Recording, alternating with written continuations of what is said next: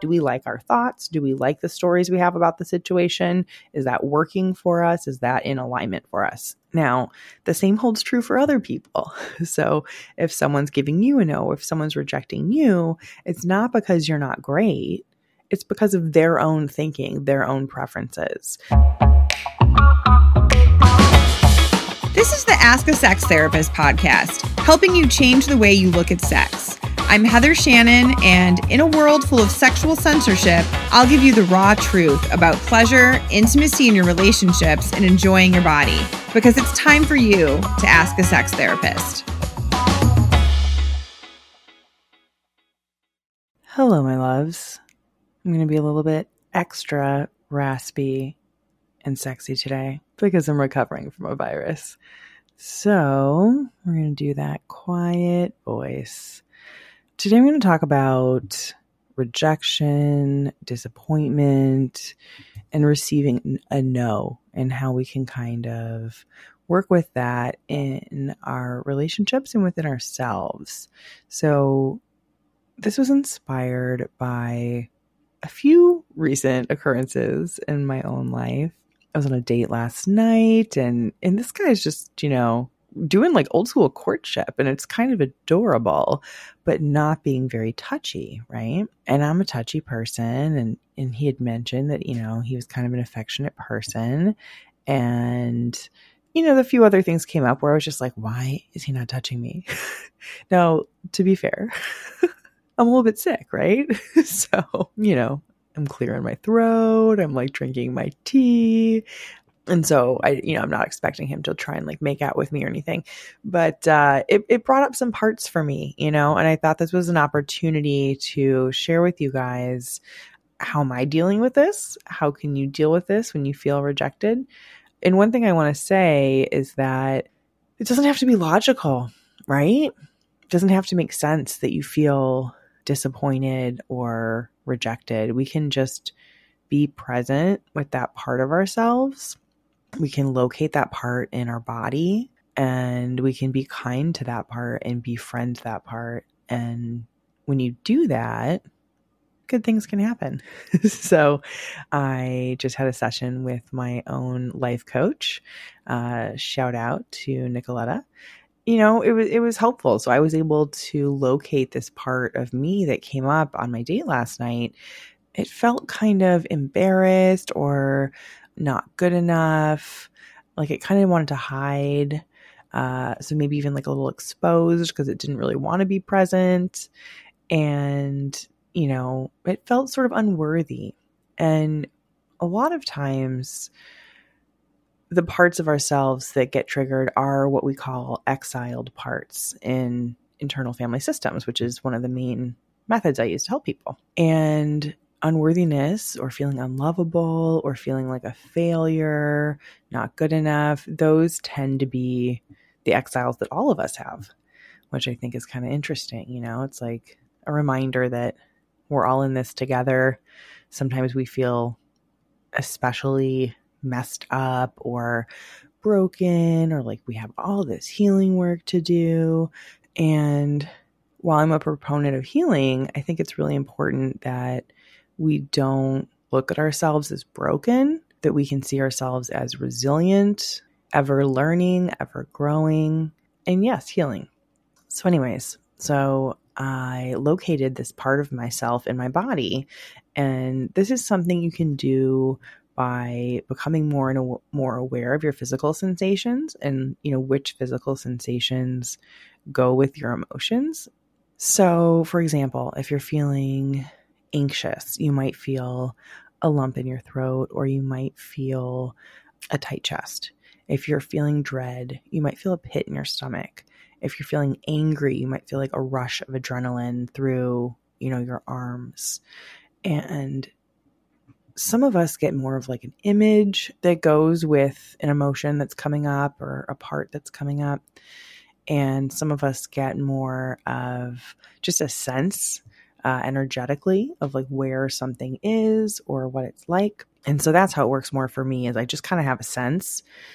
So I had a sense that this part was in my kind of solar plexus area. So kind of just below the rib cage and above the belly button and it, a little image came to me. I don't always get images, but sometimes I, I do, or I'll get kind of colors, you know, it's like just like a blob of, of a color. This one, it was almost like a little white cartoon duck. it was very funny. It felt scared and alone and worried, you know, if it was going to be okay. And so, what we do you know, once we're aware that, you know, we're feeling triggered, we're feeling not good enough, we're wanting outside validation, we're feeling insecure, right? We can then bring in some self energy. And so bringing in the self energy might look like asking our other parts to step aside. So when this part was coming up for me, you know, and I had other parts that were maybe judging it or resisting it. Like it doesn't feel great to feel insecure, right?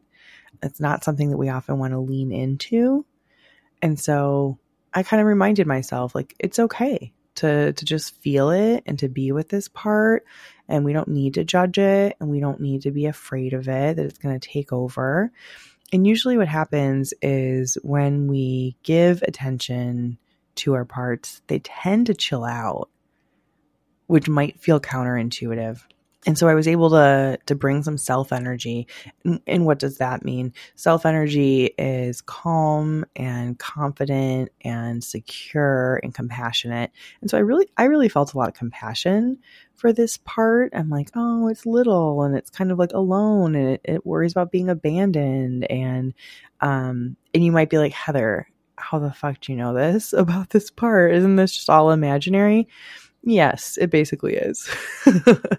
but it's it's telling us something. You know, our imagination is actually a very important, powerful tool. It, and it is a research based method, so we know it's effective. But just kind of allowing yourself to imagine and to to kind of go and take and take your best guess and like trust your best guess enough about what's going on with this part um, it's actually super helpful. So i'm just going to encourage you if if any of those thoughts are coming up like what the fuck is she talking about? Um, to just like notice um, notice that and see if those parts that are sort of like i don't want to imagine. I want everything to be concrete. See if those parts can just step aside and give you some space you know um, and allow yourself to imagine and be creative in your mind and notice what you notice. So that's all I'm doing in this in this example. And so I think of the self energy. I, I think I might have stolen this from a client, but it's a great analogy. Is the sort of like the sun and the rays of the sun. And so the idea is like I'm I'm shining the rays of the sun on this little part that was feeling insecure and invalidated and needing support. And and then I noticed the part changed, you know? So instead of the part feeling like, you know, I'm no good or I'm unworthy, um, for it to be like, oh, I get this attention. I get I get these rays of light shining on me. Like I get to be cared for and taken care of. Um, and so then I was starting to see through that imagery, you know, what my parts need. And so the reason I'm sharing this is because we all deal with rejection and disappointment, receiving a no in all of our relationships, but it can be especially triggering in our romantic and sexual relationships.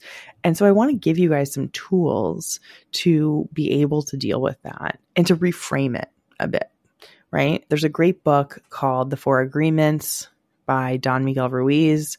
Um, we'll link to it in the show notes. And the second agreement in the book is take nothing personally. And so this is going to be our big reframe. Okay. Um, I'm going to start by explaining how and why we are all responsible for our own thoughts and emotions. If you're feeling angry at someone, if you're wanting to give somebody a no, um, that's about you, right? That's about your thinking. That's about your emotions.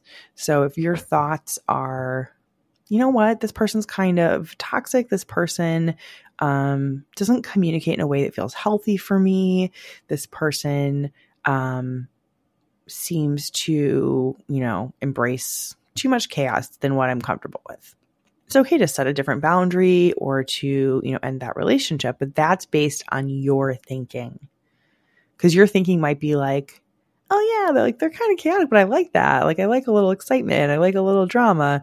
Um, or your thinking might be, you know, yeah, maybe they're not the most reliable, but like we have a great time, and so like I'm down to just like have a great time whenever. And if it doesn't work out, fine. I have other things to do. And so the idea is two different people are going to think two different ways about the same person, the same situation, right? And so we just need to kind of own like, do we like our thoughts? Do we like the stories we have about the situation? Is that working for us? Is that in alignment for us? Now, the same holds true for other people. So if someone's giving you a no, if someone's rejecting you, it's not because you're not great. It's because of their own thinking, their own preferences.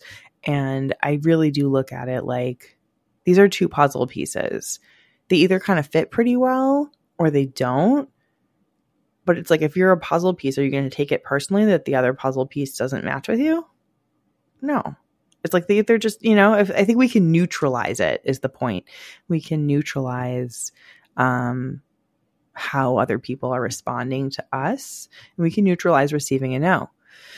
So I recently uh, received a note from my friend Pearl Noir. So I, I, did a reel on this on Instagram already. But basically, the situation was we, we chat a lot uh, on audio about uh, our businesses and our manifesting. And sometimes we get into a little bit of astrology. And I had just said something like, okay, like let me know if you, you know, want any feedback uh, on your your email that you sent out recently. And she was kind of like, because um, she was expressing, you know, some some thoughts about that or whatever. And I was like, oh, I don't know if she wants my help. You know, I don't want to like overstep, but I also don't want to like hold back if I have something that could be helpful. And so I asked. And so I, I think also that's just good advice. You know, I'm a big fan of consent. Um, I don't respond particularly well to unsolicited advice. And so I try to, you know, practice what I preach there. So I asked, and then she was kind of like, you know, no, I'm good. And um, inside I was sort of there was maybe like a tiny, tiny moment where I was like, oh, she doesn't want my advice. But like really pretty immediately I felt that's awesome. Like I love that she can just say no for her if that doesn't feel right. And that she's trusting her own intuition, the signals she's getting from her body and her self energy. And it actually made me feel like this is someone who I appreciate even more now right? Because I know that she's going to show up authentically. And so we can have a friendship built on genuine authenticity, you know, because I have experienced, um, and I think we all have connections where someone says they're going to do something out of obligation or out of people pleasing. And, and also we're, we've probably been this person too. And then you realize, like, oh, wow, they're really overextended because they're kind of doing that as a pattern across their life. And then they don't have as much to give, or they do wind up having to cancel more. And so I think realizing that, like, someone being able to tell us no, especially about something relatively small like that, um, is a blessing. But I, I would even say, if it's something big, it's like with with accurate information, we can then make informed choices for ourselves, right? And so even if it's like, hey, let's move in together, um, and the person's like, you know, no, it's like, well, good thing they didn't move in with you if they didn't really want to. Like that's a disaster waiting to happen, right? Um, so I think it's important that we reframe the boundaries, we don't take them as personally, and that we can work with our own parts to take care of ourselves. When we're able to access our self energy, which again is calm, confident, compassionate, intuitive, playful, um, the self energy does not need external conditions to be a certain way. There's no agenda. It's really more of a being state. And when we're able to access that, we're infinitely resilient. And regardless of whatever traumas have happened in our lives or whatever we perceive as a trauma um, or disappointment or rejection, our self energy is infinitely resilient and unaffected by those traumas. It's our parts, you know, like I mentioned, my exiled part that um, felt unworthy. It's our parts that tend to hold those trauma burdens. And so by helping the parts get access to the self energy and build a relationship between self and parts, we are able to heal and release some of those trauma burdens and, and to move forward and also to just lead our life from a place of self energy, which is infinitely secure in ourselves. so cool, you guys. so, whether it's kind of a small thing that has upset you, um, if if maybe you tried to open up about uh, a kink that you're into, or um, something you want to try with your partner sexually or opening up your relationship um, and trying non monogamy. It's like sometimes those are tough conversations and they're not always going to be received how we want them to receive, be received. But if we are able to show up for ourselves and know that we can handle it and we can feel the painful feelings and process them and tend to our parts that are feeling wounded that we're going to be able to get through that and we're going to be able to keep showing up for mature conversations. And so I know it's not always easy, but I hope that me sharing uh, this information about kind of how to reframe it, I hope that that's helpful. I also just wanted to extend to you guys uh, if this is something you need more help with, if you want to become more resilient, um, if you want to um, bring this kind of emotional mastery into your relationships, uh, which, by the way, is going to completely up level them. Uh, don't hesitate to reach out, right? I post the link to my uh, intimacy breakthrough sessions in the show notes. Um, I'm going to start limiting those to three a week max. So if you want one this week, make sure you click that and and we can talk um, about what's going on for you and how to incorporate emotional mastery and excellent communication skills and self care as a foundation in your relationship and as a foundation to an amazing sex life. Right? It's like it's not rocket science but it is it is stuff that we haven't been taught and it is stuff that takes some practice and some support. So, anyways, thank you guys so much for listening. Love y'all and see you next week. If you are loving the show and you don't want to miss another one, make sure you hit follow at the top of the screen from the show page. And if you're on an episode page, just go to the little three dot menu, select go to show, and then hit follow at the top of your screen. This helps us show up on the Apple sexuality charts. It helps more people find this show and it helps spread the message of sexuality. So thanks, guys, and we'll catch you next time.